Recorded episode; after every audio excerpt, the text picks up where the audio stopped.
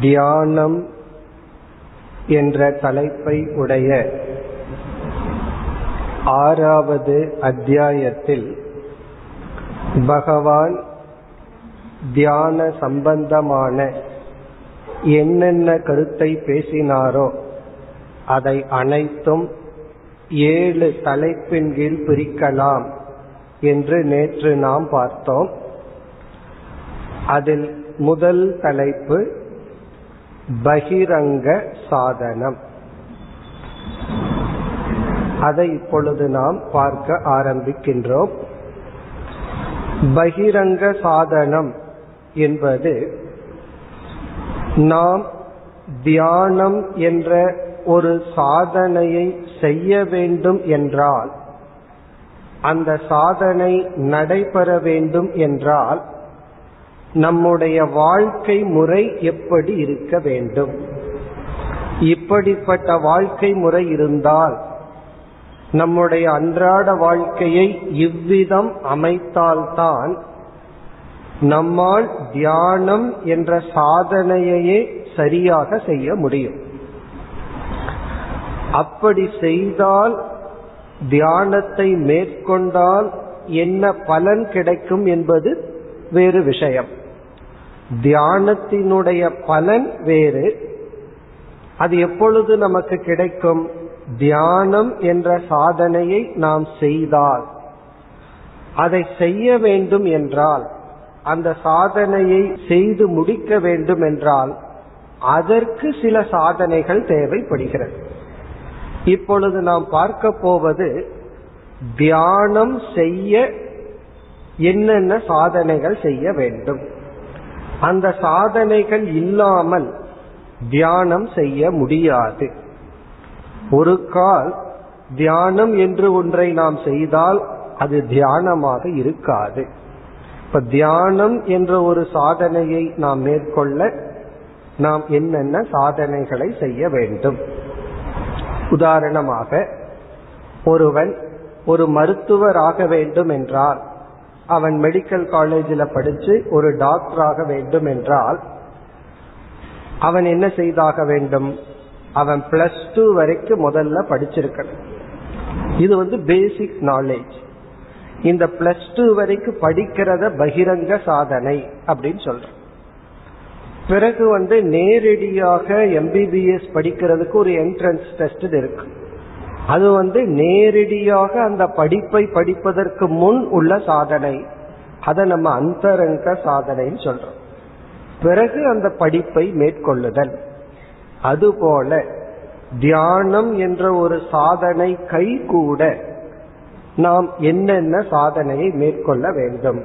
அது பகிரங்க சாதனை. இப்ப இந்த அத்தியாயம் சற்று பெரிய அத்தியாயம். பல கருத்துக்களை பகவான் பேசியுள்ளார். நம்ம வந்து எந்தெந்த இடத்துல என்ன கருத்துக்களை பேசியுள்ளாருங்கிறத பார்த்தோம்னா பிறகு சென்று நீங்கள் இந்த அத்தியாயத்தை படித்தால் இந்த ஸ்லோகத்தில் இந்த கருத்திருக்கின்றது என்ற எண்ணத்துடன் இந்த அத்தியாயத்தை அணுகினால் நமக்கு நன்கு விளங்கும். இதில் முதல் ஆறு ஸ்லோகங்கள் முதல் ஸ்லோகத்தில் ஆரம்பித்து ஆறாவது ஸ்லோகம் வரை பிறகு பதினைந்து பதினாறு. இந்த இரண்டு ஸ்லோகங்கள் பதினாறு பதினேழு. இந்த இரண்டு ஸ்லோகங்கள் பகிரங்க சாதனையை பற்றி பகவான் பேசுகின்றார். இப்ப பகிரங்க சாதனையை பற்றி பகவான் பேசுவது முதல் ஆறு ஸ்லோகம் பிறகு பதினாறு பதினேழு. இந்த இரண்டு ஸ்லோகங்கள். அதை நாம் இப்பொழுது ஆரம்பிக்கின்றோம். முதல் ஸ்லோகத்திற்குள் நாம் செல்கின்றோம்.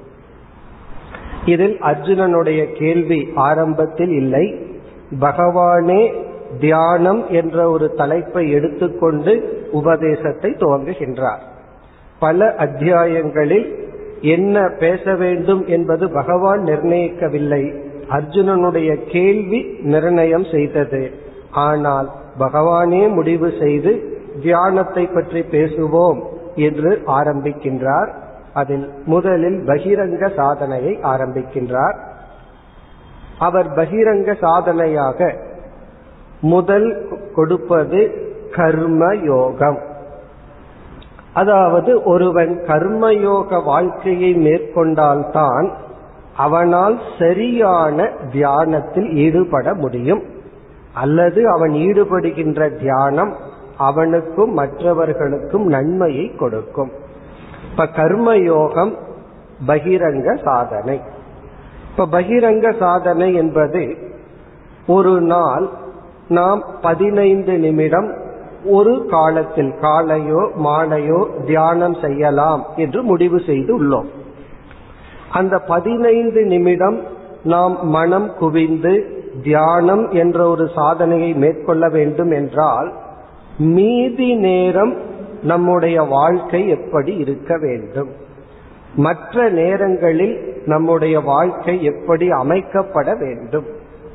பலர் வந்து தியானத்தில் ஆர்வம் வரட்டும் என்று சொல்லி என்ன செய்வார்கள்? நீங்கள் எப்படியோ வாழ்ந்து கொள்ளுங்கள். பதினைந்து நிமிடம் தியானம் செய்தால் போதும் என்று சொல்வார்கள். அதனுடைய நோக்கம் தியானத்தில் ஈடுபாடு வர வேண்டும் என்பதற்காக தவிர எப்படி வேண்டுமானாலும் வாழ்ந்து கொண்டு நம்மால் தியானத்தை தொடர்ந்து செய்ய முடியாது. அப்படி செய்தால் சில காலம் செய்துவிட்டு நாம் விட்டு விடுவோம்.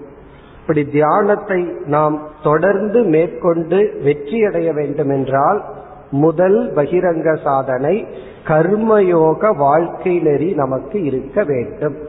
அதனாலதான் பகவான் ஏற்கனவே கர்மயோகத்தை பற்றி கூறியுள்ளார். இப்ப இங்க நமக்கு கர்மயோகத்தை பற்றிய ஞானம் தேவை. அதை சுருக்கமாக முதல் ஸ்லோகத்தில் பகவான் பேசுகின்றார். இவருடைய துவக்கம் அனாஸ்ருத கர்ம பலம் காரியம் கர்ம கரோதி யக. யக எந்த ஒரு சாதகன் கர்ம பலனை சாராமல் இந்த அத்தியாயத்தினுடைய துவக்கமே கர்ம பலம் அனாஸ்ருதக. தான் செய்கின்ற செயலினால் வருகின்ற பலனில் முற்றிலும் சாராமல். இதனுடைய பொருள் நாம் ஒரு செயல் செய்கின்றோம் அதனுடைய பலன் நமக்கு வருகின்றது.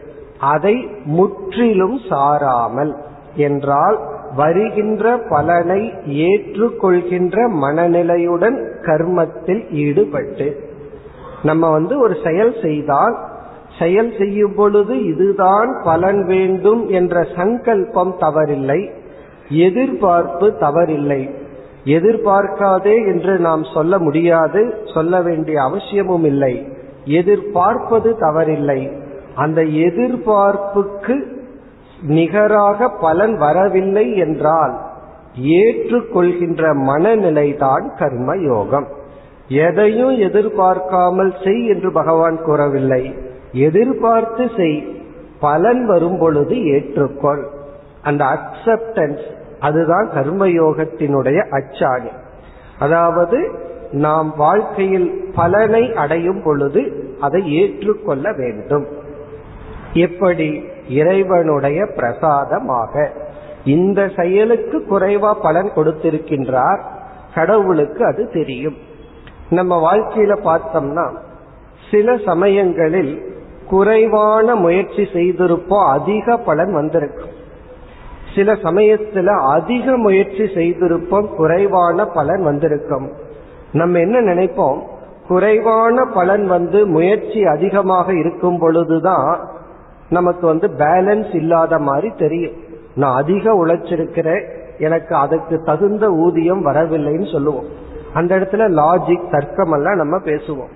ஆனா எப்பொழுதாவது நான் குறைவாக உழைத்துள்ளேன் அதிக பலன் வருதுன்னு கோவப்பட்டிருக்கிறோமா என்றால் இல்லை.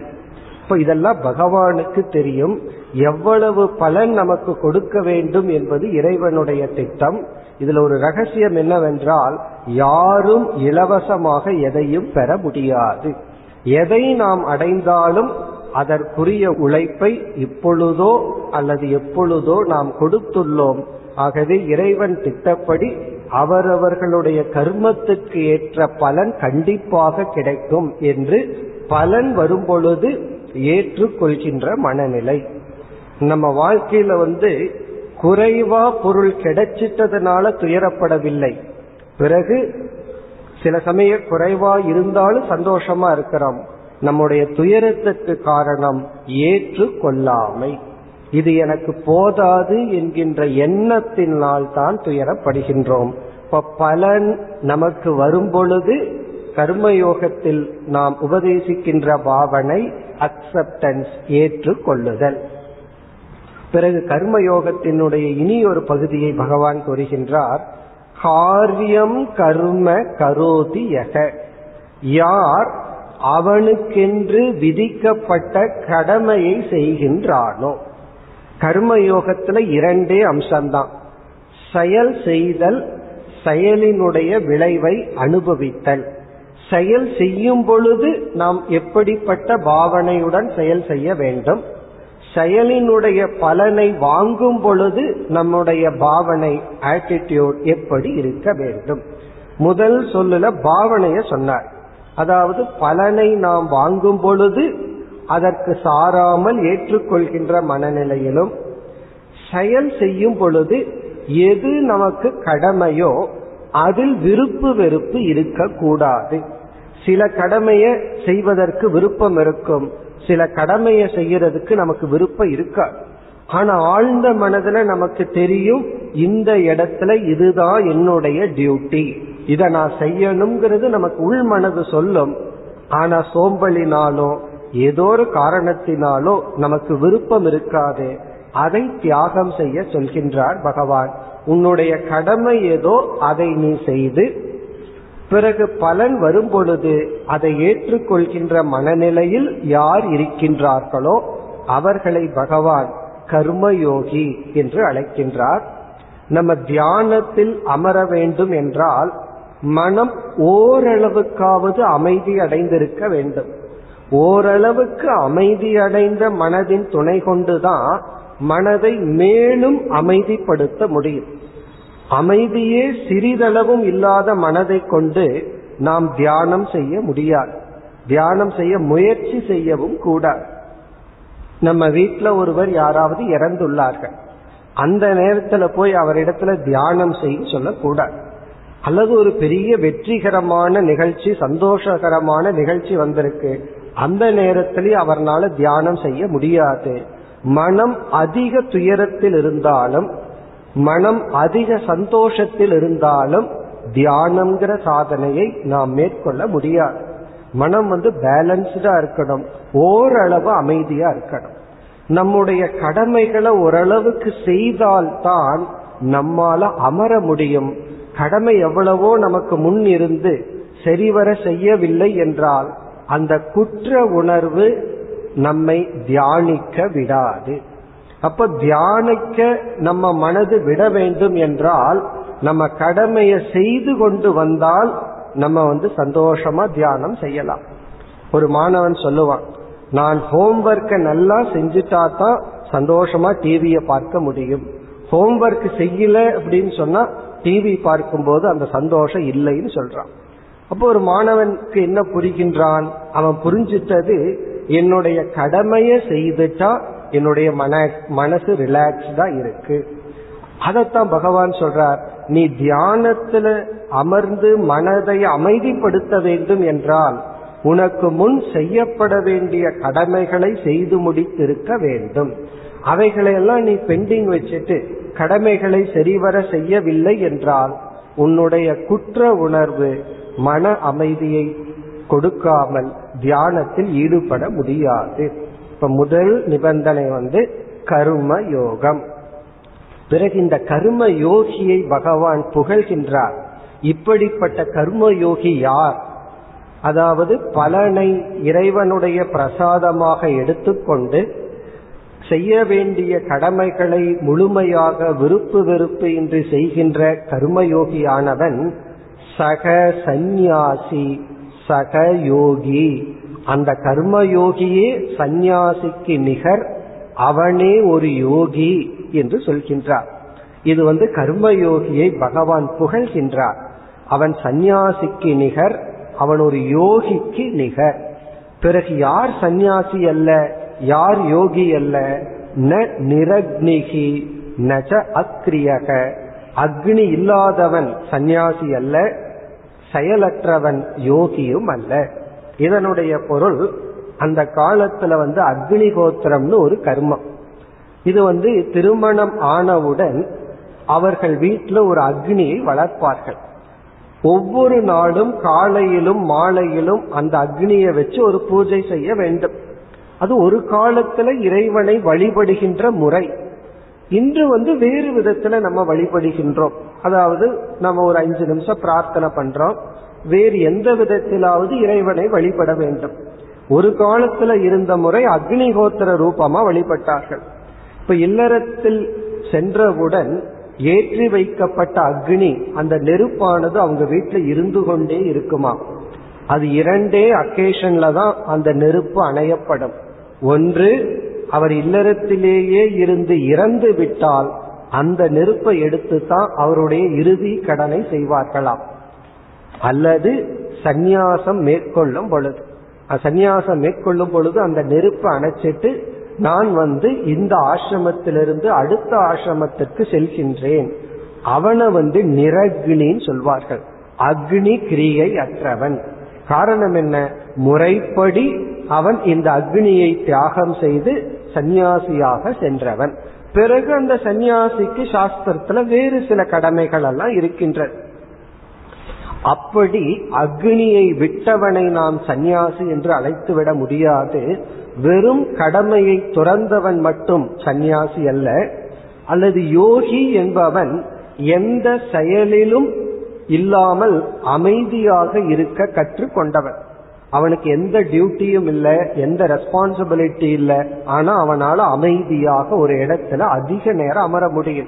அந்த யோகியையும் யோகி என்று சொல்லிவிட முடியாது. பிறகு யார் யோகி? யார் சந்நியாசி என்றால் யார் கர்ம யோகியோ அவனே சந்நியாசிக்கு நிகர் என்று சந்நியாசத்துக்கும் யோகிக்கும் நிகராக பகவான் கர்ம யோகியை புகழ்கின்றார். இவ்விதம் இந்த அத்தியாயத்தை ஆரம்பிக்கின்றார். தியானம் என்பது ஒரு சாதனை. அந்த சாதனையை கூற வருகின்ற பகவான் கர்மயோகத்துடன் துவங்குகின்றார்.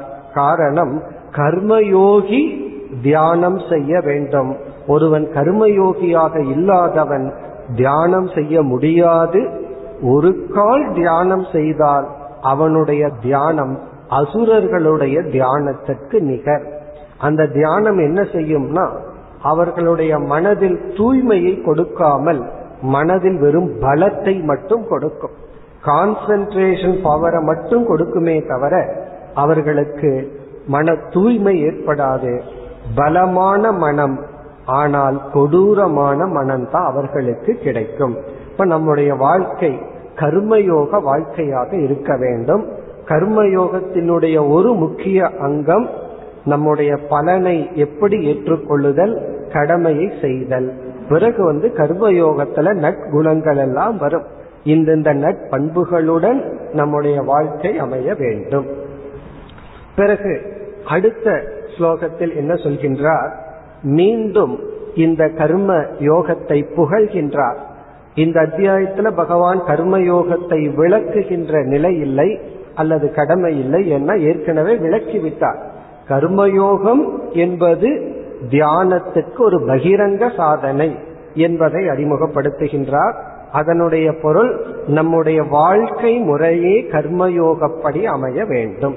நம்முடைய அன்றாட வாழ்க்கை செய்ய வேண்டிய கடமையை செய்து நாம் பலனை ஏற்றுக்கொள்ளுதல் என்ற ஒரு வேல்யூ பண்புடன் எடுத்துக்கொண்டு வாழ்ந்தால்தான் நம்மால் அமைதியாக தியானத்தில் ஈடுபட முடியும்.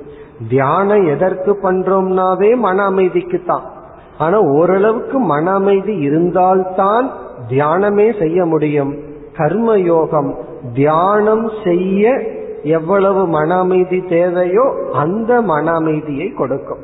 கர்மயோகமே முழு மன அமைதியை கொடுத்து விட்டால் தியானம்ங்கிறது தேவையில்லாம ஆயிரும் ஆனா தியானம் செய்ய எப்படிப்பட்ட மனம் ஒரு அமைதியான மனம் தேவையோ அந்த மனதை கர்மயோகம் நமக்கு கொடுப்பதனால் கர்மயோகப்படி வாழ வேண்டும். ஒருவர் கேட்கலாம் எனக்கு கர்மயோகம் நல்லா என்னன்னு தெரியவில்லை படிக்கவில்லையேன்னு சொன்னா சுருக்கமாக ஒரே ஒரு சொல்லுல சொல்லிவிடலாம். கர்மயோகம் என்பது தார்மிக ஜீவனம் தர்மப்படி நம்முடைய வாழ்க்கையை அமைத்துக் கொள்ளுதல். கர்மயோகம்னா என்ன? கீதையெல்லாம் நான் படிக்கலையே கர்மயோகம்னா ஒன்றும் தெரியலையே நினைக்க வேண்டாம். தர்மப்படி நாம் வாழ்ந்தால். எத்திக்ஸ் சொல்ற நீதி நெறிப்படி நம்முடைய வாழ்க்கை அமைந்தால். நம்ம சொல்லலாம் நான் கர்ம யோகி கர்மயோகப்படி வாழ்கின்றேன் அப்படின்னு நம்மளே நாம் எடுத்து கொள்ளலாம். இப்ப கர்மயோகம் என்பதனுடைய சாராம்சம் ஒரே ஒரு சொல்லல சொல்வது தர்மம். தர்மப்படி நம்முடைய வாழ்க்கையை அமைத்து கொள்ளுதல். இதுதான் முதல் இரண்டு ஸ்லோகத்தினுடைய சாராம்சம். பிறகு அடுத்த இரண்டு ஸ்லோகத்தில் மூன்று நான்கு இந்த ஸ்லோகத்தில் பகவான் கூறுகின்ற கருத்து. எவ்வளவு காலம் ஒரு மனிதன் வந்து பொறுப்புகள் கடமைகள் அதற்குள் இருக்க வேண்டும் அப்படிங்கறத பற்றி பேசுகின்றார். அதாவது நம்ம இல்லற வாழ்க்கைக்கு சென்றவுடன் கடமைகளை எல்லாம் நாம் எடுத்துக்கொள்கின்றோம் அல்லது புதிய புதிய கடமைகள் வருது அதுல ஒரு டியூட்டி வந்து நம்முடைய உணவுக்கும் இருப்பிடத்துக்கும் ஜீவனத்திற்கும் நம்ம தான் பொருளை ஈட்ட வேண்டும். பிறகு குடும்பம்னு வருது பெற்றோரை பாதுகாத்தல் நம்ம குழந்தைகளை பாதுகாத்தல் நம்முடைய பொருளாதார வளர்ச்சியை முன்னேற்றி கொள்ளுதல் இப்படி எத்தனையோ கடமைகள். இந்த கடமையை எவ்வளவு காலம் செய்தல்? இந்த கடமைக்கு முடிவில்லையா? என்ற கேள்வி வரும்பொழுது இங்கு பகவான் அதற்கு பதில் சொல்கின்றார் எவ்வளவு காலம் நாம் பொறுப்புகளை எடுத்துக் கொள்ளுதல் பிறகு எப்பொழுது அந்த பொறுப்பை விடுதல்? அதை பற்றி பேசுகின்றார். இங்கு வந்து இரண்டு சொற்களை பகவான் பயன்படுத்துகின்றார். ஒன்று தியானம் செய்ய விரும்புபவன். ஆறு ருக்ஷுகுங்கிற சொல்லை பயன்படுத்துகின்றார். நீங்க பிறகு போய் இதை படித்தால் புரியணுங்கிறதுக்காக இந்த சொல்லையே நாம் பயன்படுத்துகின்றோம். ஆறு ருக்ஷுகு என்றால் தியானம் செய்ய விரும்புபவன். இனி ஒரு சொல் யோகா ரூடக என்றால் தியானம் செய்ய தேவையான தகுதியை அடைந்தவன். அவனுக்கு வந்து தியானம் செய்வதற்கான தகுதியை அடைந்து விட்டான். அவன் யோகா ரூடக ஆறு ருக்ஷு என்பவன் தியானம் செய்ய விருப்பம் மட்டும் இருக்கு. ஆனா அவனால தியானம் செய்ய முடியவில்லை. காரணம் என்னன்னா அவனுக்கு வைராகியம் இல்லை. அவனுக்கு மற்ற சில குணங்கள் எல்லாம் இல்லை.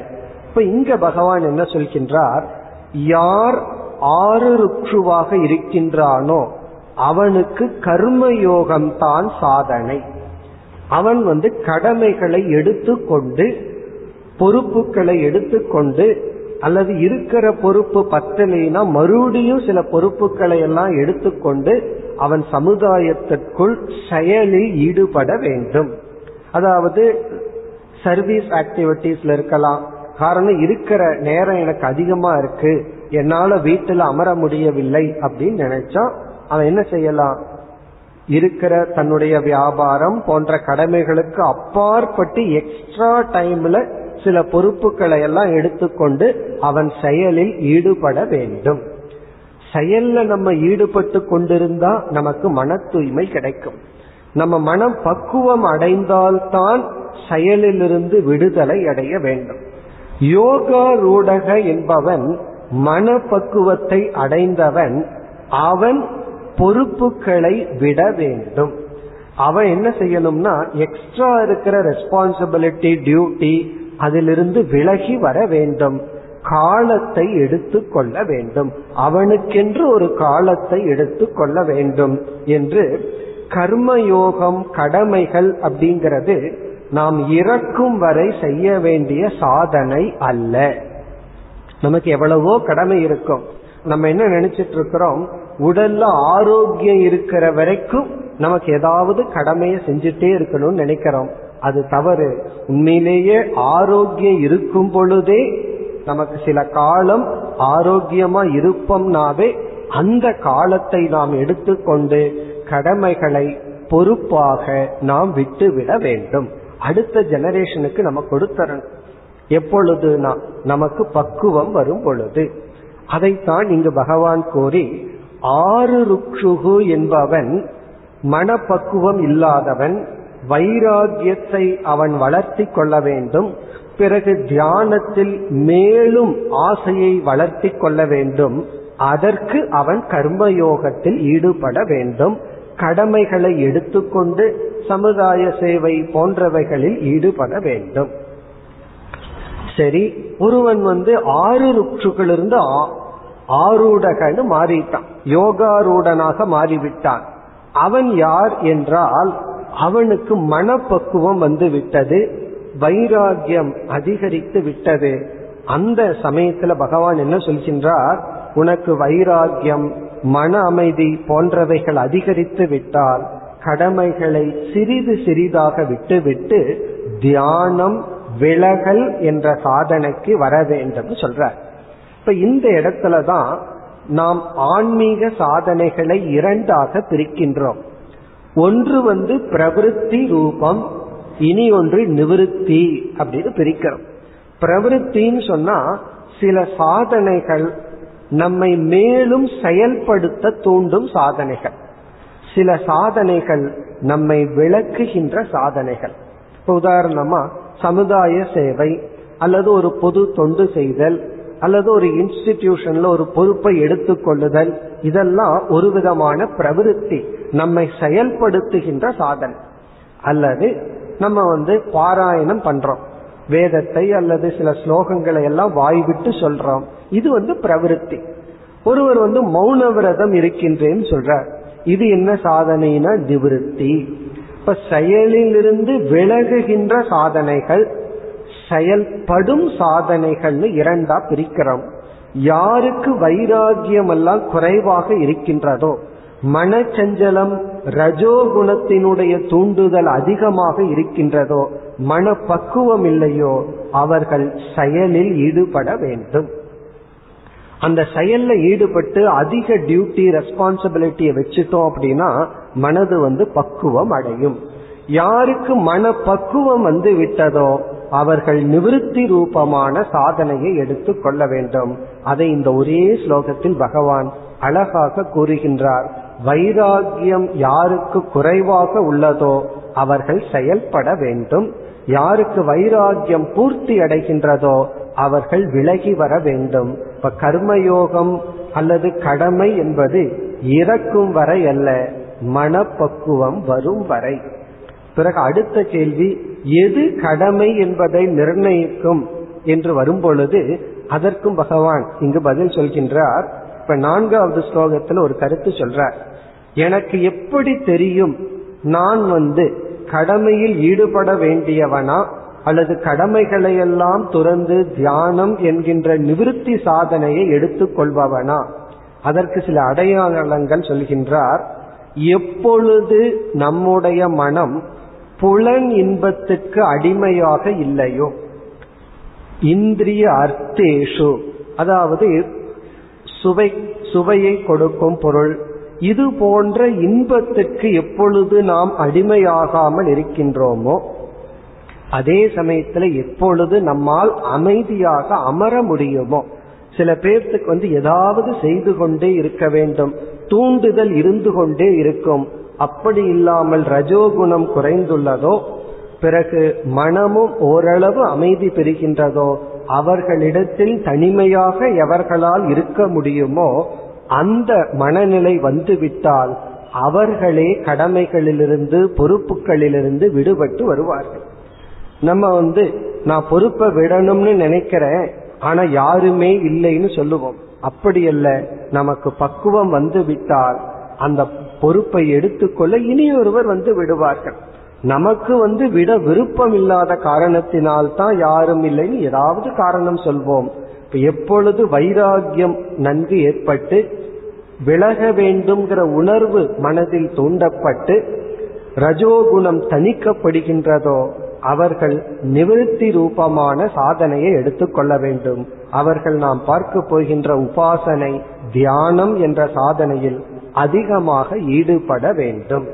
இவ்விதம் முதல் நான்கு ஸ்லோகங்களில் கர்மயோகத்தை பற்றி பேசி கர்மயோகம் என்பது இறக்கும் வரை செய்யக்கூடிய சாதனை அல்ல மனப்பக்குவம் வரும் வரை செய்ய வேண்டிய சாதனை என்று கூறினார். இது முதல் பகிரங்க சாதனை. இனி பகிரங்க சாதனையாக பகவான் கூறுவது இரண்டாவது கருத்து.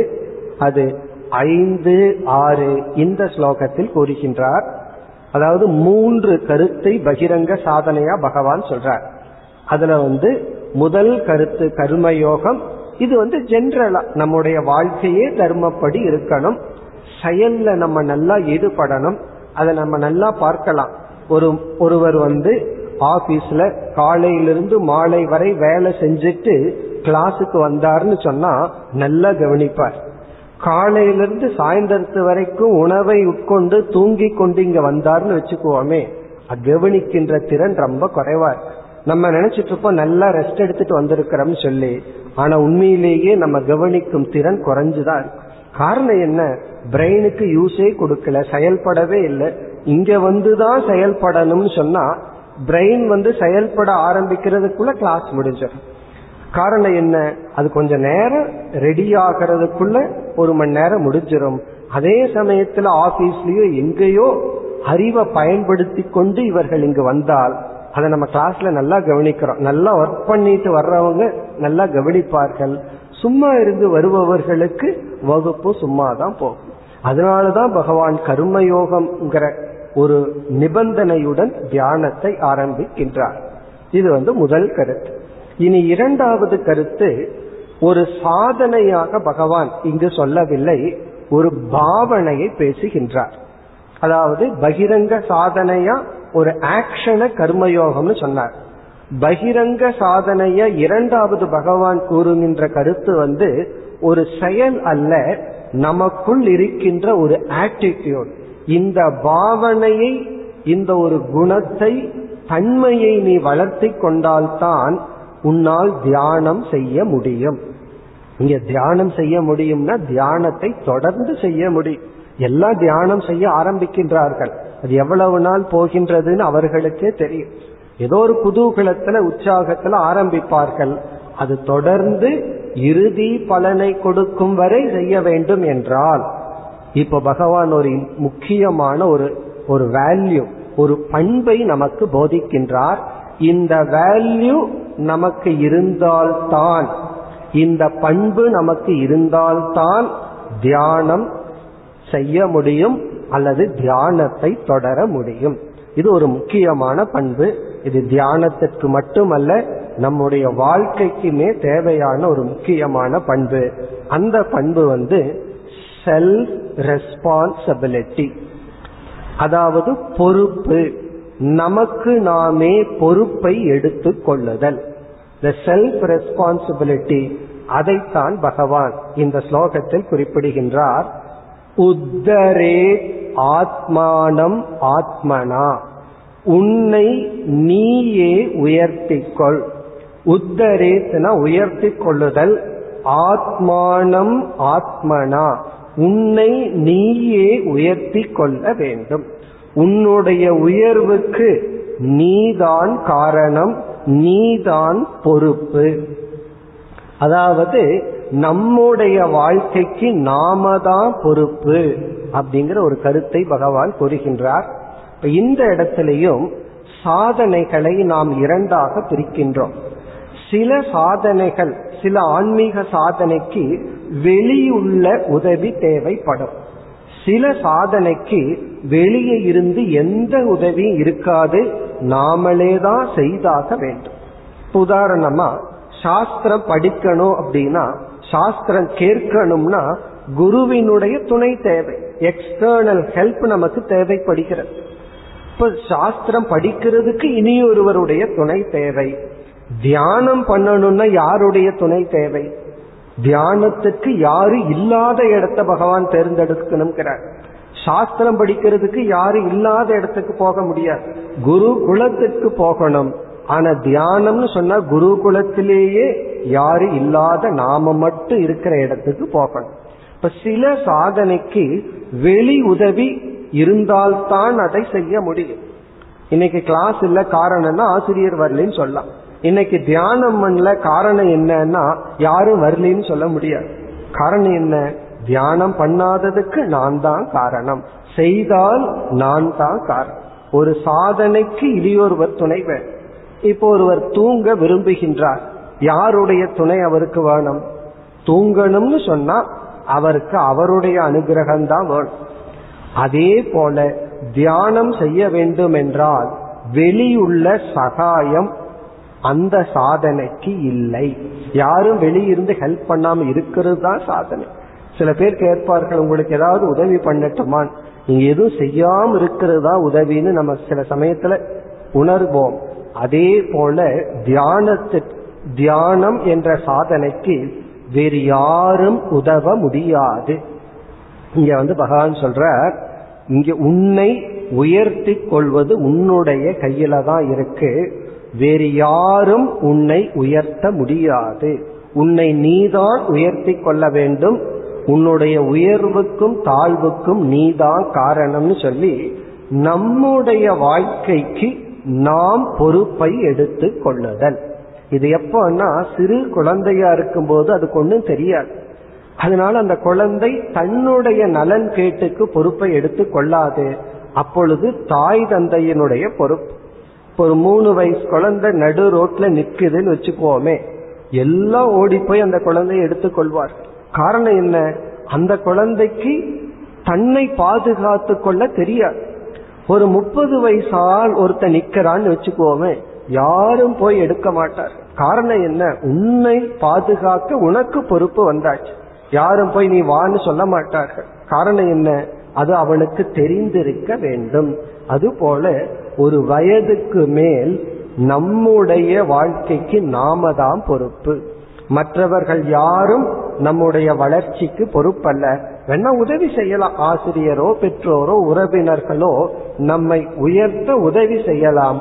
அதை பெற்றுக்கொண்டு உயர்வது நம்முடைய டியூட்டி. ரொம்ப பேர் அவர்களுடைய வாழ்க்கையை அழிச்சுக்கிறதுக்கு காரணமே அந்த செல்ஃப் ரெஸ்பான்சிபிலிட்டியை உணராத காரணம். ஏன்னா அவங்க பார்த்துக்குவாங்க இவங்க பார்த்துக்குவாங்க ஏதாவது ஒண்ணுன்னா அவர்கள் என்னை பார்த்து கொள்வார்கள் நினைக்கிறோம் யாரும் யாரையும் உயர்த்த முடியாது. அவரவர்கள் அவரவர்களை உயர்த்தி கொள்ள வேண்டும். இந்த வேல்யூவை பகவான் இங்க ஏன் சொல்கிறார்னா தியானம்ங்கிற சாதனைய நீதான் செய்ய வேண்டும். யாரும் கண்காணிக்க முடியாது. அது சகாயமற்ற சாதனை. யாருடைய உதவியும் இல்லாமல் நீயே செய்ய வேண்டிய சாதனை. ஒரு மாணவன் வந்து சாஸ்திரம் படிக்கணும்னா தனியா இருந்தா படிக்க முடியாது. அதனாலதான் குருகுலம்னு ஒரு அட்மாஸ்பியர் கிரியேட் பண்ணி அவனும் படிக்கிறான் நானும் படிக்கிறோம்னு சேர்ந்து படிக்க முடியும். தனிமையில ஒன் டு ஒன்னு சொல்லுவார்கள். ஒரு குருவிடம் போய் ஒரு சிஷ்யம் படிக்கணும்னா அந்த சிஷ்யனுக்கு மனப்பக்குவம் அதிகமா இருக்கணும். இல்லைன்னா அவன் அவனை கண்காணிக்கிறதுக்கு யார் இல்லைன்னா அவனால படிக்க முடியாது. ஒரு குரு குலமா இருந்தா ஒரு ஆசிரமத்துல பத்து பேர் படிச்சிட்டு இருந்தா ஒருவர் ஒருவருடைய இன்ஸ்பிரேஷன்ல படிப்பார்கள். அப்படி தியானம்ங்கிறது வந்து அவரவர்கள் தனிப்பட்ட சாதனைங்கிறதுனாலதான் அதை செய்கிறதுக்கு ரொம்ப கஷ்டமா இருக்கு. காரணம் என்ன? நாமளே முடிவு பண்ணி நாமளே நம்மை கண்காணித்து செய்ய வேண்டிய சாதனை. மற்ற சாதனை ஒரு கர்மயோகம் பண்றோம் நாலு பேர்த்தோட சேர்ந்து ஒன்று செய்வோம்னா அது சுலபமாக இருக்கும். தியானம் செய்வதற்கு கடினம் காரணம் நம்முடைய சுய முயற்சி தேவை அல்லது செல்ஃப் ரெஸ்பான்சிபிலிட்டி சுய பொறுப்பை நாம் எடுத்து கொள்ளாததுதான் இது தியானத்துக்கு மட்டுமல்ல ஒருவர் வியாபாரத்திலேயோ அல்லது எஜுகேஷன்லயோ ஏதாவது ஒரு ஃபீல்டுல ஒருவர் முன்னேறி இருக்காருன்னா அவரை அறியாமல் அவருக்கு அந்த சுய பொறுப்பு வந்துள்ளதுன்னு அர்த்தம். அதை பகவான் இங்கு கூறி பிறகு ஆறாவது ஸ்லோகத்தில் என்ன சொல்கின்றார்? கட்டுப்படுத்தப்பட்ட மனம் தியானத்தினால் ஒழுங்குபடுத்தப்பட்ட மனம் உனக்கு நண்பன் தியானத்தினால் ஒழுங்குபடுத்தப்படாத மனம் உனக்கு பகைவன். நமக்கு உண்மையிலேயே யார் நண்பன் யார் பகைவன் கேள்வி வரும் பொழுது நமக்கு நாம தான் நண்பன் நமக்கு நாம தான் பகைவன்கிற கருத்தை கூறுகின்றார். நம்ம நினைச்சிட்டு இருக்கோம் பகைவர் நண்பர்கள் எல்லாம் வெளியுள்ளார்கள். ஒரு ஆங்கிள் வெளியிருக்கிற மாதிரி தான் தெரியுது. ஆனா உண்மையில் நம்முடைய மனம்தான் நமக்கு நண்பன் நமக்கு மனம்தான் நமக்கு பகைவன். எப்படி என்றால் இப்ப வெளியிருந்து ஒரு வார்த்தையை நம்ம கேட்கிறோம். நம்மை அவமானப்படுத்தது போல் நம்மை ரிஜெக்ட் பண்ற மாதிரி ஒரு வார்த்தையை நம்ம கேட்கிறோம். அது வெறும் சப்தம்தான். அதை பொருள்படுத்தி நம்ம உணர்வு ரூபமாக மாற்றுவது நம்முடைய மனம். அதாவது அதை வந்து துயரத்திற்கான சொல்லா மாத்துறது நம்முடைய மனம். அல்லது அலட்சியம் அப்படிங்கிற ஒரு குணம் இருந்ததுன்னா அதை நான் பெருசா எடுத்துக்கல அப்படிங்கிற ஒரு மனம் இருந்தால் அந்த வார்த்தைக்கு நம்மை துயரப்படுத்தும் சக்தி இல்லை. அதாவது இந்த உலகத்திற்கு நம்மை துயரப்படுத்தும் சக்தியை நாம தான் கொடுக்கிறோம். இந்த உலகத்துக்கு நம்மை சந்தோஷப்படுத்துற சக்தியையும் நம்ம தான் கொடுக்கிறோம் அப்படின்னா நம்ம மனம் தான் கொடுக்கின்றது.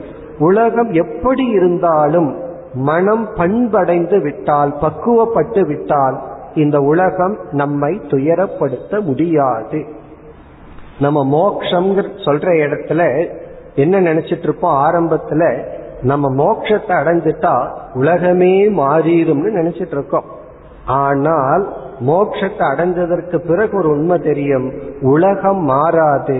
உலகத்தை பொருள்படுத்துகின்ற மனம் தான் மாற்றத்தை அடை இந்த உலகம் அப்படியே இருக்கும். சில சமயம் அதை விட மோசமா கூட இருக்கலாம். நம்ம கிட்ட அனுபவிப்பவர் இதை விட மோசமாகவும் நடந்து கொள்ளலாம். ஆனால் நம்முடைய மனதில் மாற்றம் வரும். இத வந்து பல இடங்கள்ல சாஸ்திரம் கூறும். மனையேவ மனுஷியானாம் காரணம் பந்த மோக்ஷ யோகோ. நம்முடைய பந்தத்துக்கும் மோட்சத்துக்கும் மனசுதான் காரணம். மனதுதான் அனைத்தும் சொல்லி மனதை பற்றி பல சாஸ்திரங்கள் பல விதத்தில் மனதினுடைய முக்கியத்துவத்தை பேசியுள்ளது. அதை பகவான் இந்த ஸ்லோகத்தில் கூறுகின்றார். பந்துகு ஆத்மா. உன்னுடைய உன்னுடைய மனம்தான் உனக்கு நண்பன். உன்னுடைய மனம்தான் உனக்கு பகைவன். இவ்விதம் முதல் ஆறு ஸ்லோகத்துல நம்ம பார்த்தோம்னா கர்மயோகத்தில் ஆரம்பித்து இந்த கர்மயோகம்ங்கிறது நமக்கு வைராக்கியம் பிறகு மன அமைதி வரும் வரை மேற்கொள்ள வேண்டும். பிறகு தியானத்துல ஈடுபாடு வந்து விட்டால் நாம் அந்த கர்ம யோகத்தை விடலாம். பொறுப்புகளை விட்டு நிவிருத்தி ரூபமான சாதனையை ஏற்றுக்கொள்ள வேண்டும்னு கோரி நமக்கு நாம் தான் பொறுப்பு. யாருமே பொறுப்பல்ல. சில சமயங்கள்ல நம்ம சுலபமா மற்றவங்களை குறை கூறிடுவோம். என்னுடைய வீழ்ச்சிக்கு இவர்கள் தான் காரணம்.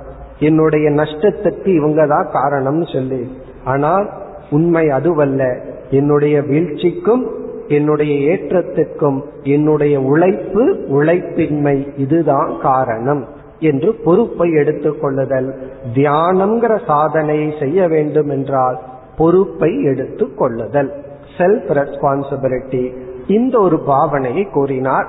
இந்த ஒரு குணத்துடன் இருந்தால் நம்ம நன்கு தியானம் செய்ய முடியும். இனி மூன்றாவது கருத்து. அதாவது பகிரங்க சாதனையாக பகவான் பேசுவது பதினாறு பதினேழு இந்த இரண்டு ஸ்லோகம்னு பார்த்தோம். இதில் என்ன சொல்கின்றார்? இதுல பகவான் கூறுகின்ற கருத்து நம்முடைய வாழ்க்கை முழுவதும் தியானம் என்ற ஒன்று நடைபெற வேண்டும் என்றால் மற்ற காலங்களில் நாம் அனைத்திலும் அளவாக இருக்க வேண்டும் சமமாக இருக்க வேண்டும். இரண்டு எக்ஸ்ட்ரீம் நிலையில இருந்தா தியானம் செய்ய முடியாது. அதற்கு சில உதாகரணங்கள் பகவான் கொடுக்கிறார். என்ன உதாகரணம் என்றால் அதிகமாக எதுவும் இருக்கக்கூடாது. அளவுடன் இருத்தல். எதையெல்லாம் அளவுடன் இருக்கணும் சொல்றார்? முதலில் பகவான் கொடுக்கிற எக்ஸாம்பிள் வந்து ஆகாரம் உணவு. இங்க என்ன சொல்கின்றார்? அதிகமாக உணவை உட்கொள்பவனாலும் தியானம் செய்ய முடியாது. குறைவாக உணவை உட்கொள்பவனாலும் தியானம் செய்ய முடியாது. ஆகாரம் அதிகமாக இருந்தாலும் தியானம் பண்ண முடியாது. ஒரு நாள் ரொம்ப ரொம்ப அதிகமா உணவை உட்கொண்டுட்டு தியானம் செய்தோம்னா முடியாது. உணவையே அறவா உட்கொள்ளவில்லை என்றால் பசி மயக்கத்திலையும் தியானம் நடைபெறாது.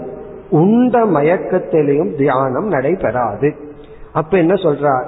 யார் அளவான உணவை மேற்கொள்கின்றார்களோ அவர்களுக்கு தான் தியானம் கைகூடும். இது வந்து சில எக்ஸாம்பிள் தான் பகவான் சொல்றார். அதுல இருந்து நம்ம எல்லாத்தையும் சேர்த்துக்கணும். எல்லாத்திலையும் அளவாக இருந்தால்தான் பேலன்ஸ்டு லைஃப் இருந்தால்தான் நம்மால தியானம் செய்ய முடியும். நம்ம நினைச்சிட்டு இருக்கிறோம் தியானம்ங்கிறது ரொம்ப சுலபம்னு. தியானம்ங்கிறத செய்யறதுக்கே இவ்வளவு நிபந்தனை தேவைப்படுதுன்னு பகவான் சொல்றார். லைஃப் பூரா பேலன்ஸ்டா இருக்கணும். இங்க என்னென்ன எக்ஸாம்பிள் பகவான் சொல்றாருன்னு பார்த்தா முதல்ல வந்து ஆகாரம். நம்ம உணவு வந்து அளவாக இருக்க வேண்டும். எப்ப தியானத்துக்கு முன் அல்ல அந்த முழு நாள்லயே ஒரு நாள் பதினஞ்சு நிமிஷம் தியானம் பண்றோம்னா அதற்கு முன்னாடி இருபத்தி நாலு மணி நேரத்துக்கு முன்னாடி நம்ம உணவு அளவா இருந்திருக்கணும். பிறகு இரண்டாவது வந்து முதல் ஆகாரம் இரண்டாவது விகாரம் சொல்ற விகாரக அப்படின்னா ஓய்வெடுத்தல். நம்ம வந்து அதிக நேரம் ஓய்வெடுத்துட்டு தியானம் பண்ணாலும் தியானம் பண்ண முடியாது. அல்லது ஓய்வே எடுக்காமல் தியானம் செய்ய முயற்சி செய்தாலும் தியானம் செய்ய முடியாது. பிறகு அடுத்தது வந்து உழைப்பு. அதிகம் உழைத்துட்டு தியானம் பண்ணாலும் தியானம் கைகூடாது. அன்று நம்ம உடல் உழைப்பே இல்லை என்றாலும் தியானம் செய்ய முடியாது. அப்போ நம்முடைய உழைப்பு அளவா இருக்கணும். ஓய்வு அளவாக இருக்க வேண்டும். உணவு அளவாக இருக்க வேண்டும். அடுத்த கருத்து உறக்கம். இதெல்லாம் பகவான் சொல்ற நித்ரா. அதிகம் உறங்குபவனாலும் தியானம் செய்ய முடியாது. குறைவாக உறங்குபவனாலும் தியானம் செய்ய முடியாது. தியானத்துக்கு ஒரு தடையே நித்ரான்னு நம்ம பார்க்க போறோம். ஏன்னா தியானம் செய்யும் பொழுது நமக்கு வருகின்ற ஒரு பெரிய தடை உறக்கம். அது ஏன் வருதுங்கிறத அந்த இடத்துல பார்ப்போம். கண்ணை மூடியவுடன் நமக்கு தியானத்துல உறக்கம் வந்து விடும் தூங்கி விடுவோம். அது ஒரு தடை. இங்க வந்து பகவான் சொல்றார் நீ அதிகமா தூங்கி தூங்கி எழுந்து தியானம் செய்தாலும் உனக்கு தியானம் கைகூடாது. அல்லது தூங்காமலேயே இருந்தாலும் தியானம் கைகூடாது. இதனுடைய பொருள் நம்முடைய உறக்கம் அளவா இருக்கணும். உடலுக்கு எவ்வளவு உறக்கம் தேவையோ அவ்வளவு உறக்கத்தை கொடுத்துட்டு தியானத்துக்கு வர வேண்டும். உழைப்பை கொடுத்துட்டு தியானத்துக்கு வர வேண்டும். உழைப்பும் பேலன்ஸ்டா இருக்கணும். உறக்கமும் பேலன்ஸ்டா இருக்கணும். ஆகாரம் அளவுடன் இருக்க வேண்டும். ஓய்வும் அளவுடன் இருக்க வேண்டும். இதெல்லாம் இங்க பகவான் சொல்வது. மீதி எல்லாம் நம்ம சேர்த்திக்கணும். நம்மளுடைய பேச்சு அளவா இருக்கணும். ரிலேஷன்ஷிப் அளவா இருக்கணும். எல்லாமே அளவாக இருக்க வேண்டும். அளவுக்கு மீறிய ஒரு எமோஷன் இருக்கக்கூடாது. அதே போல சுக துக்கம் வாழ்க்கையில எத்தனையோ சங்கடங்கள் சின்ன சின்ன கஷ்டங்கள் வருது. அதை வச்சுட்டு தியானம் பண்ணலாம். ஒரு பெரிய கஷ்டம் வந்து விட்டால் அல்லது பெரிய சுகம் வந்து விட்டாலும் தியானம் செய்ய முடியாது. இப்ப இதிலிருந்து நம்ம வாழ்க்கையே பேலன்ஸ்டா அமைத்து கொண்டு வந்தால்தான் நம்மால தியானம் செய்ய முடியும். இவ்வளவு கருத்தும் பகவான் பகிரங்க சாதனையாக குறிப்பிடுகின்றார். நம்முடைய வாழ்க்கையே தர்மப்படி இருக்க வேண்டும். கர்மயோகப்படி இருக்க வேண்டும். பிறகு வந்து எப்பொழுது பக்குவம் வருகிறதோ அப்பொழுதுதான் கடமைகளை நாம் விட வேண்டும். அதற்கு பிறகு சுய முயற்சி அல்லது வந்து செல்ஃப் ரெஸ்பான்சிபிலிட்டி சுய பொறுப்பை நாம் எடுத்துக்கொள்ள வேண்டும். நாமளாக இதை உணர்ந்து இது செய்ய வேண்டும்ங்கிற உணர்ச்சி நமக்கு வர வேண்டும். ஒரு பிளஸ் டூ படிக்கும் பொழுது ஒரு பெற்றோர் வந்து தன்னுடைய மாணவனுக்கு தன்னுடைய மகனுக்கு வந்து இந்த குரூப்பா படின்னு சொன்னார். பிளஸ் டூக்கு இந்த குரூப் எடுன்னு சொன்ன பையன் சொன்னா நான் இந்த குரூப்பா தான் எடுப்பேன்னு சொல்லி. பிறகு ஆசிரியர் என்ன சொன்னார்? பையனுடைய விருப்பத்துக்கு விட்டு விடுங்கள். காரணம்னா இவனே பொறுப்பெடுத்து இந்த குரூப் முடிவு பண்ணியிருக்கான். நாளைக்கு இதுல சரியா படிக்கலைன்னா அவனுக்கே பொறுப்பு வந்துடும் காரணம் இது நான் முடிவு பண்ணினது. இன்று உங்களுடைய கம்பல்ஷன்ல அவன் வேற குரூப் எடுத்தான்னா அவன் கொஞ்சம் படிக்கலினாலும் என்ன சொல்லுவான்? இது நான் விரும்பி நான் சுயமுயற்சியுடன் எடுத்ததல்ல. கம்பல் பண்ணினதுனாலதான் இதை படிச்சேன்னு சொல்லி அவனுடைய சோம்பேறி தடத்துக்கு பழி உங்க மேல போடுவான். என்னைக்கு ஒருத்தன் எதுல ரெஸ்பான்சிபிலிட்டி எடுத்திருக்கானோ அதை நாம் அனுமதிக்க வேண்டும்னு சொன்னார்கள். அப்படி நம்ம ஒரு பொறுப்பை எடுத்துட்டோம்னா தான் நம்மளுடைய முயற்சி செய்வோம். நாமே நாம் பொறுப்பை எடுத்துக்கொள்ளவில்லை என்றால் நம்மால முயற்சியே செய்ய முடியாது. இப்ப தியானம் செய்ய வேண்டும் அப்படிங்கிற ஒரு ரெஸ்பான்சிபிலிட்டியை நாம் எடுத்துக்கொள்ள வேண்டும். பிறகு அடுத்து பகவான் கூறியது சமநிலை. எல்லாத்திலையும் பேலன்ஸ்டா இருக்கணும். உண்மையிலேயே இது கடினம் தான் ஏதோ ஒரு எக்ஸ்ட்ரீம்ல தான் நம்மால் இருக்க முடியும். கேட்கறதுக்கு நல்லா இருக்கு. ஆனா உண்மையில பார்த்தோம்னா இந்த பேலன்ஸ்டா வர்றதுங்கிறது ரொம்ப கடினம். ஒன்னா அதிகமா சாப்பிட முடியும் இல்ல விரதம்னு சொல்லி சாப்பிடாம இருக்க முடியும். அளவா சாப்பிட்றதுங்கிறது மிக மிக கடினம். ஒன்னா பேசிட்டே இருப்போம் இல்ல பேசாம இருப்போம். அளவா பேசுறதுங்கிறது கடினம். இந்த பிரேக் போடுறதுன்னு இருக்கே அது மிக மிக கடினம். ஆனா பகவான் சொல்றாரு உனக்கு சாய்ஸ் கிடையாது. அந்த பேலன்ஸ்டு லைஃபுக்கு வர. ஒன்னா சில பேர் விதவிதமான உறவுகளை வளர்த்தி கொண்டிருப்பார்கள். அல்லது யாரோட எந்த ரிலேஷன்ஷிப்பும் இருக்காது. இப்படி எல்லாத்திலையுமே ரெண்டு எக்ஸ்ட்ரீம்ல தான் நம்ம மனம் போகும். ஆரம்பத்தில் அப்படி இருப்பதில் தவறில்லை. அதாவது ஒரு தெராஸ்ல ஒன்று நம்ம போட்டோம் அப்படின்னா அந்த முள் உடனே பேலன்ஸுக்கு வராது. அங்கேயும் இங்கேயும் நாலு முறை போய்தான் மெதுவா சென்ஸுக்கு வரும். அது போலதான் நம்முடைய வாழ்க்கை. சில சமயம் கொஞ்சம் ஓவரா சாப்பிடுவோம். பிறகு சாப்பிடாம இருப்போம் விரதம் இருப்போம். பிறகு கொஞ்சம் கொஞ்சமா தான் அந்த சமநிலைக்கு வருவோம். சமநிலைக்கு வர முயற்சி செய்தால் கொஞ்ச காலத்துல நாம் வந்து விடலாம். அந்த சமநிலை வாழ்க்கை இருந்தால் பிறகு தியானம் என்ற சாதனையை மேற்கொள்ள முடியும்.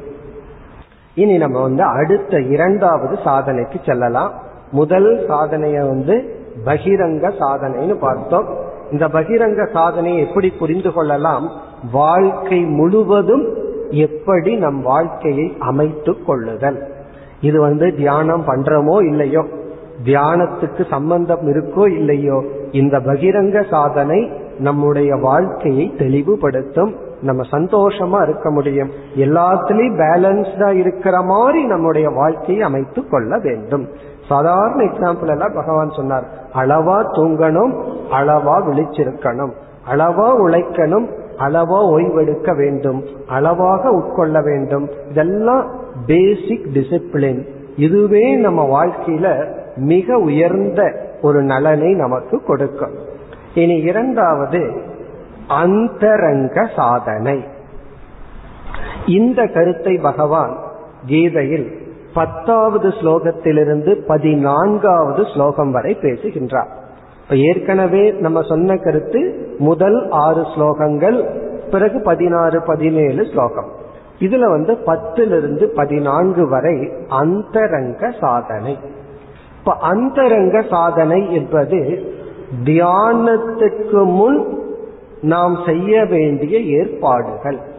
அதுல என்னென்னலாம் பகவான் கூறியுள்ளார் என்றால் முதலில் பகவான் பேசுவது இடம் தேசக. நாம் எப்படிப்பட்ட இடத்தை தியானத்துக்கு தேர்ந்தெடுக்க வேண்டும்? தேசக இடத்தை தேர்ந்தெடுத்தல். நம்ம என்னென்னு பார்த்துட்டு ஒவ்வொன்றாக நம்ம பார்ப்போம். முதல்ல வந்து தேசம். இரண்டாவது வந்து காலம். எந்த காலத்தை நாம் தேர்ந்தெடுக்க வேண்டும்? எந்த நேரத்துல தியானம் செய்ய வேண்டும் அல்லது தியானத்துக்கு உரிய காலம் என்ன? இந்த காலம் ரெண்டு. எந்த டைம் பிறகு எவ்வளவு டியூரேஷன் எவ்வளவு காலம் எந்த நேரம்? அதை நம்ம பார்க்கிறோம். மூன்றாவது வந்து ஆசனம். நாம் அமர்கின்ற விதம். ஆசனம்ங்கிற சொல்லுக்கு இரண்டு பொருள். ஒன்று வந்து இருக்கை. ஆசனம்னா சிம்ஹாசனம்னு சொல்லுவோம். ராஜா சிம்ஹாசனத்தில் அமர்ந்துள்ளார்னா இருக்கை. இரண்டாவது பொருள் இருக்கும் விதம். எந்த ஆசனத்தில் அமர்ந்து தியானம் செய்ய வேண்டும். அல்லது தியானத்துக்குரிய ஆசனம் என்னன்னா பத்மாசனம் சொல்றோம். அல்லது சாதாரணமா கீழே அமர்ந்தால் அதற்கு பேரு சுகாசனம் சொல்வார்கள். அந்த ஆசனம் உடலின் அமைப்பு. இந்த பாடி எப்படி அமர்ந்திருக்க வேண்டும்? சில பேர்த்துக்கு சந்தேகம் வரும். நின்று கொண்டு தியானம் செய்வதா? அல்லது படுத்துட்டு தியானம் பண்றதா? எப்படி தியானம் செய்தல்? அந்த ஆசனம். பிறகு அடுத்தது வந்து தியானம் செய்வதற்கு முன் நம்முடைய பிராணனை என்ன செய்ய வேண்டும்? நம்முடைய இந்த மூச்சு காற்றுல எப்படிப்பட்ட கவனம் கொடுக்கணும்? அதற்கு அடுத்தது வந்து பதஞ்சலி சொல்லியுள்ளார். அதையும் பகவான் இங்கு பேசுகின்றார். திருக் ஸ்திதிகின்னு சொல்வார்கள். திருக் ஸ்திதினா நம்முடைய கண் எப்படி இருக்க வேண்டும்? குறிப்பா இந்திரியங்களை எல்லாம் நம்ம என்ன பண்ணணும்? கண் காது போன்ற ஐந்து இந்திரியங்களை தியானம் செய்யும் பொழுது செய்வதற்கு முன் எந்த மாதிரி வச்சிருக்கணும்? திருக் ஸ்திதினா கண்ணு வந்து எப்படி இருக்கணும்? அதற்கு அடுத்தது வந்து நம்முடைய மனம். நம்முடைய மனசுக்கு என்ன இன்ஸ்ட்ரக்ஷன் கொடுக்கணும்? தியானம் பண்ண அமர்ந்தவுடன் நம் மனதுக்கு என்ன இன்ஸ்ட்ரக்ஷன் கொடுக்கணும்? அடுத்தது புத்தி. நம்முடைய புத்திக்கு என்ன வேலை கொடுக்கணும்? பகவான் சொல்ல போறார் ஒரு வேலையும் கொடுக்க கூடாதுன்னு சொல்லி. அதை எப்படி மேனேஜ் பண்ணணும்? காரணம் தியானத்துல அமர்ந்தவுடன் மனசு அமைதியான அந்த புத்தி வெயிட் பண்ணிட்டு இருக்கு சில டிசிஷன் எடுக்கிறதுக்கு. தியானத்துலதான் அது எடுக்கும் காரணம் என்ன? அந்த நேரத்துலதான் அதுக்கு டைம் கிடைச்சிருக்கு. யோசிச்சு முடிவெடுக்க. அந்த நேரத்துல புத்தியை எப்படி வச்சிருக்கணும்? அதற்கு அடுத்த முக்கியமானது நம்முடைய சித்தம். சித்தம்னா ஏற்கனவே நாம் அனுபவித்த அனுபவங்களினுடைய பதிவுகள். நம்மளுடைய மெமரி அதோட கான்டாக்டை எப்படி கட் பண்ணணும்னு பகவான் சொல்லுவார். காரணம் என்னன்னா நம்ம வெளிய உலகத்தை பார்த்துட்டு இருக்கிற வரைக்கும் நமக்கு ஆப்ஜெக்ட்ஸ் இருக்கு. கண்ணை மூடிட்டோம் அப்படின்னா இன்னர் வேர்ல்டுக்கு போயிடும் ஏற்கனவே அனுபவித்த அனுபவங்கள் எல்லாம் உள்ள இருக்கு. தியானத்துக்கு வர்ற பெரிய தடையே நம்ம மெமரியோட கான்டாக்ட் வச்சுட்டு சில கற்பனைகள் அதோட நமக்கு கான்டாக்ட் வந்துடும் அதை எப்படி கட் பண்றது அந்த சித்தத்தை எப்படி டீல் பண்றது. நம்மளுடைய மெமரி வாசனை சம்ஸ்காரங்கள் அதை எப்படி அணுகுதல். இதெல்லாம் வந்து தியானத்துக்கு முன் செய்ய வேண்டிய நிபந்தனைகள். இது அந்தரங்க சாதனம்னு சொல்றோம். இத பத்தாவது ஸ்லோகத்திலிருந்து பகவான் பதினான்காவது ஸ்லோகம் வரை சொல்லியுள்ளார்.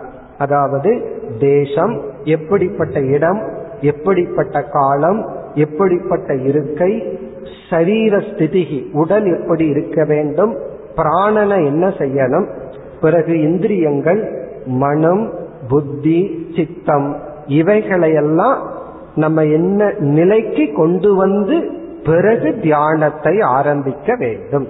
இது அந்தரங்க சாதனை. நாம் நாளை இந்த சாதனையை பற்றி விசாரத்தை மேற்கொள்வோம். ஓம் போர் நமத போர்